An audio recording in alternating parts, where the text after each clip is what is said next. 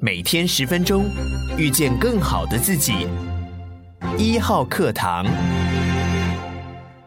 大家好，我是丁雪文。时间很快啊，1个礼拜又过去了。我们还是照例啊，今天我会先跟大家解读2篇啊，就是我个人觉得比较重要的过去1个礼拜的财经议题。然后呢，经济学的风靡故事，我会跟各位推荐一下啊。首先第一则我要讲的新闻是8月18号啊，我们看到韩国的外交部长朴正啊。证实他们会参加美国倡导的 Chip 4啊，就是半导体4国联盟啊。那第二天呢，在三星举行的研发中心的动土典礼，我们也看到三星的副会长李在镕哦亲临现场，而且特别强调这是当时他们的发源地哦，所以呢，代表其实三星要认真投资2028年之前呢20兆韩元，要建造一座占地 10.9 万平方公尺的研发中心。所以半导体的争夺战方兴未艾啊，台湾到底应该怎么办？第二则新闻呢是第二天8月19号，德国联邦统计局公布7月份的 PPI 年增率急升 37.2%， 历年最大增幅。那上个月呢是 32.7 哦，所以呢主要原因呢是因为能源价格上涨了 105%， 那里面当然是天然气跟电价增的最多，所以德国被能源飙升的影响开始蔓延到工业体系哦。对欧盟当然有没有影响？有影响。那台湾这边呢，我们到底有什么能源政策呢？我们又怎么观察欧洲发展呢？第一则新闻哦，我要引述的是 CNBC， 它的标题写的呢是各国政府其实都在部署类似战争的努力，就是针对半导体哦，所以我们不可以小确幸在台湾，以为半导体护国神山永远是我们的。第二个路透社啊，它的标题写的是台湾到现在为止还没有接到 Chip 4会议的通知。南华早报新加坡的啊，它的标题写的是韩国会不会参加美国倡导的 Chip 4呢？然后呢，因为参加之后跟中国可能会建立敌对关系啊。那事实上在三星的破土现场上，我们看到李在镕就像上次在德国慕尼黑一样，他这次又在说了，他说这里是我们Samsung40年前新建半导体厂的地方，所以今天我要发起新的挑战，如果不敢投资下一代的产品，我们将来的竞争力就会不存在哦。那事实上1983年啊，这个所谓的矽星园区啊，确实就是三星半导体的发源地。然后呢，三星在1992年成功研发出第一个容量 64MB 的 D-RAM 啊，就动态随机存储记忆体。所以呢，三星开始一飞冲天啊。那很多全球的产业观察家就说呢，三星其实最近的动作本来就很大。那上次我们在节目中有谈过，他跑去德国，跑去欧洲啊。那同一天也看到有媒体在问台湾的经济部长王美花，就说那台湾在 Chip 4里面有没有角色呢？那当他讲的话还是官话啦，他里面就说啊，我们会想办法啦，关心供应链的合作啦，还有怎么确保晶片不会短缺啦，反正没有太明确的东西哦。不过南韩的媒体报道就真的比较多哦。那南韩媒体呢，其实强调所谓的 Chip 4联盟呢，主要是资讯跟技术的交流性质哦。我觉得他主要讲给中国听的啦，因为大家知道三星很多的这个 revenue 是来自中国的。事实上哦，最应该注意的是美国的动作。美国呢，其实在几个礼拜前通过的晶片跟科学法，然后我们也看到他开始要大规模补助半导体产业，但条件是你必须在美国建工厂哦。然后这一次 Chip 4又越推越凶哦，所以台湾未来会面对的挑战真的不要小觑哦。那对于台积电跟其他半导体业者哦，基于台湾代工生产的定位，其实本来是在全球化的时候配合客户好就好啊。可是现在美国、欧盟、日本每个都把它当国安产业，所以台湾到底要怎么应对？凭良心，以我的角度，我们到现在为止没有看到有具体的作为。那当然台积电、联电、联发科可能有，不过看起来企业还是要靠自己。那美国政府呢，其实在这里面有特别强调它的补贴哦，就是他承认呢，在美国生产半导体呢，其实成本确实比较高，可是呢，他必须要辅助自己的产业。那僧多粥少之下，就算台积电一个去哦，他本来1年的资本支出早就超过390亿美元了，所以其实这个东西确实很为难啊。那另外呢，补助也有条件哦，就是你一旦拿了美国的补助，10年内不可以在中国大陆进行任何先进制程的投资，所以你说不是针对中国，那鬼才相信。那第三个就是说呢，美国晶片法里面其实留了50亿是 RMD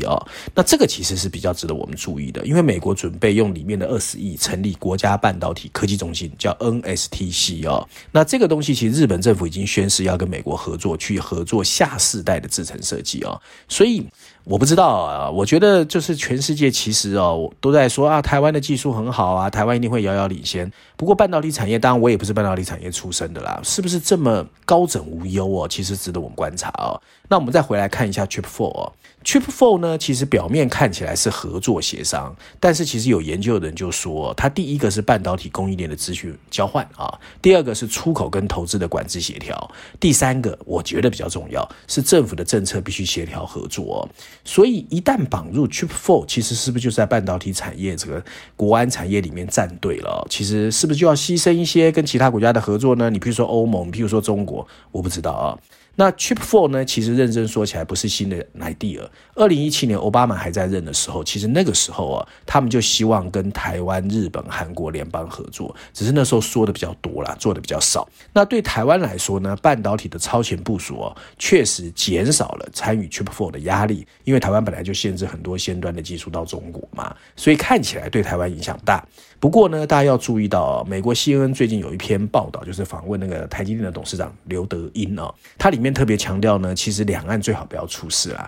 因为半导体一旦你硬要切割哦，其实是三输。他所谓的三输就是台湾、中国甚至美国，没有人会赢的哦。那接着呢，我们看到裴洛西访台之后呢，台湾的九大工商团体也联合声明，就是希望两岸当局以民生经济为重，避免冲突。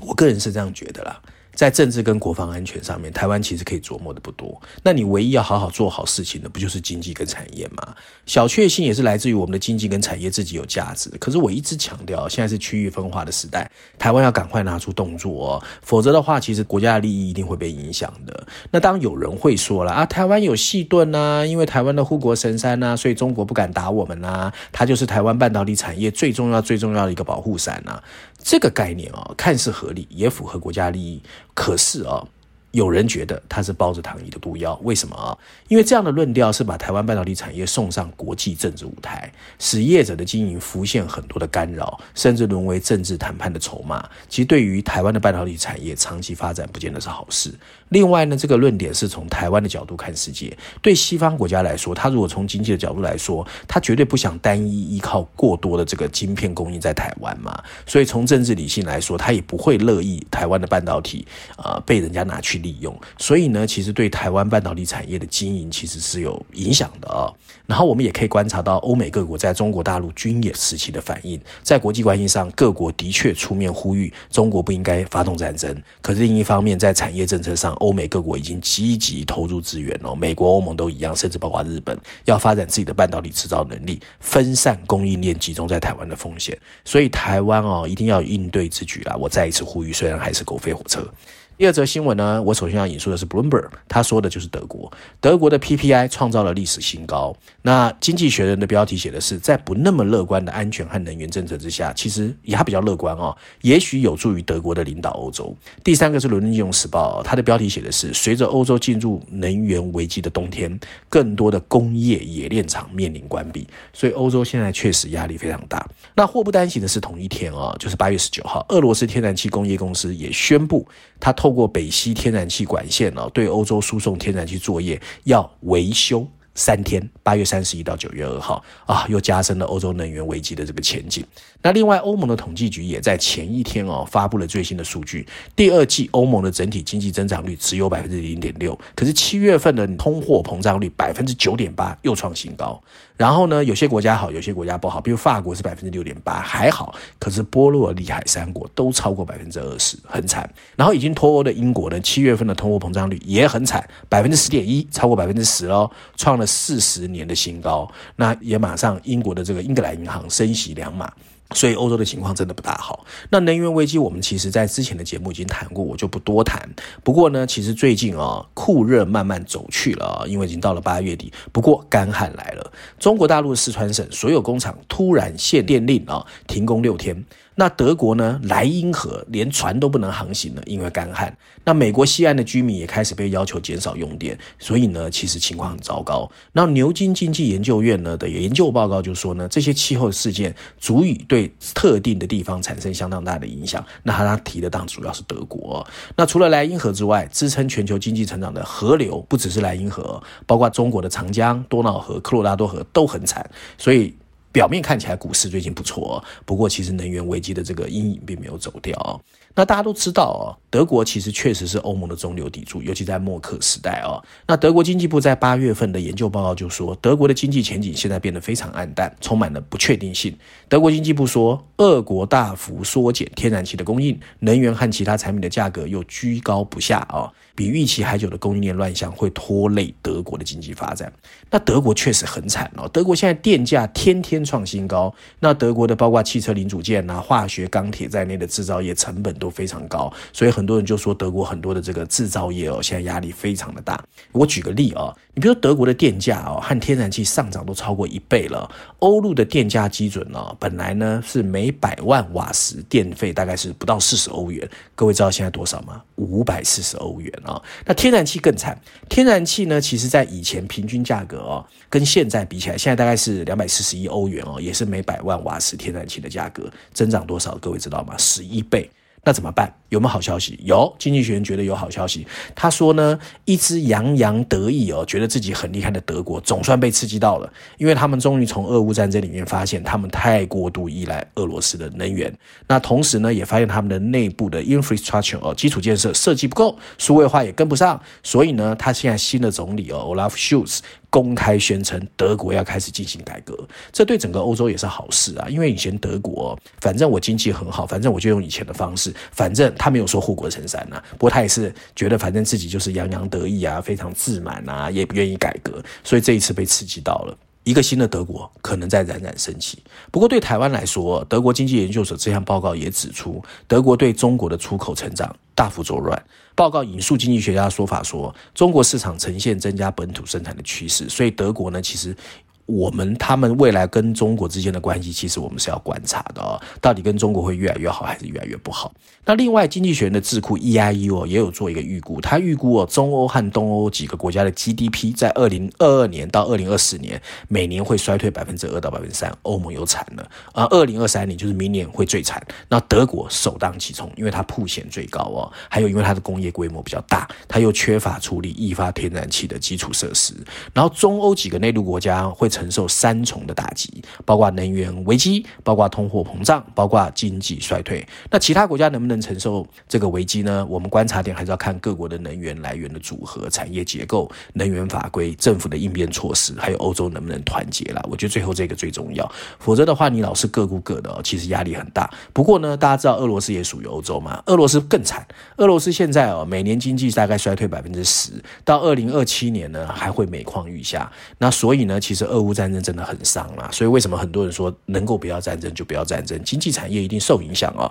那不管怎么样，还是很多人对所谓德国的新总理 Olaf Scholz 充满信心，因为呢，德国如果愿意改变，那好好让自己变成一个更坚强、更大胆、更坚定的欧洲领导强权，或者欧洲也会野百合的春天再次来临。那照例我今天要推荐一下经济学人的封面故事，最新一期的封面设计呢也非常有意思哦。你第一眼看到就看到那个穿着松垮西装的川普，哎，又出现了川普啊。可是这次很特别哦，他左手拿着一个狗绳，狗绳牵着的是一个戴着红色的让美国更伟大的红帽子的小象。大家知道象象征什么？共和党。所以呢，其实共和党现在牢牢的被川普掌控着哦。这确实是一个很诡异的事情，川普这么一个试图推翻2020年美国总统选举的人，竟然可以东山再起，卷土重来。如果情况真的这么发展，有没有办法阻止他？还是真的我们就只能在2020年等着川普又出来开始嘶吼了？经济学人试图在这一期的封面故事抽丝剥茧，帮我们找出答案。那他到底能不能阻止哦？认真说起来哦，川普其实也不是无敌铁金刚。我个人觉得哦，川普其实有3个哦这个所谓的罩门。第一个，年龄蛮大，他如果2024年当总统，各位知道他几岁吗？76岁。另外呢，他现在陷于很多的法律纷争，还有就是会不会有人做了政治的误判哦。首先76岁的川普不管他表面看起来多有精神，他总是比上一次当总统又老了8岁嘛，所以健康大家会不会担心？会担心。另外呢，其实现阶段他的商业行为正处于纽约当局的调查，那联邦调查局最近发现了一些机密档案在他的处所，其实也是一个问题，更不要说他有逃税的嫌疑哦。那执法机构到底要不要起诉他？也很难。你不起诉他呢，人家会说原来你也是政治考量。那你起诉他呢，有可能他又变被害者，那情况搞得更乱。其实共和党更惨啊，共和党现在根本就是左右为难。那很多人私底下不满意川普，在公开场合都噤声不语哦。那民主党呢是乐观其成，反正你如果确定是川普，我就跟你抓对厮杀，那大家会忘记我经济做得很差。那我的结论是这样啊，美国的经济内忧外患，我看还有的乱啊。以上呢就是今天我想跟大家分享啊，有关过去一周我个人觉得比较重要的财经新闻，希望大家喜欢。那最后呢，我也想跟大家呼吁一下啊，如果大家喜欢我的节目或觉得内容其实还不错听，麻烦大家给一号课堂按个赞啊，我想大家的支持就是我继续努力的动力，我们下礼拜见。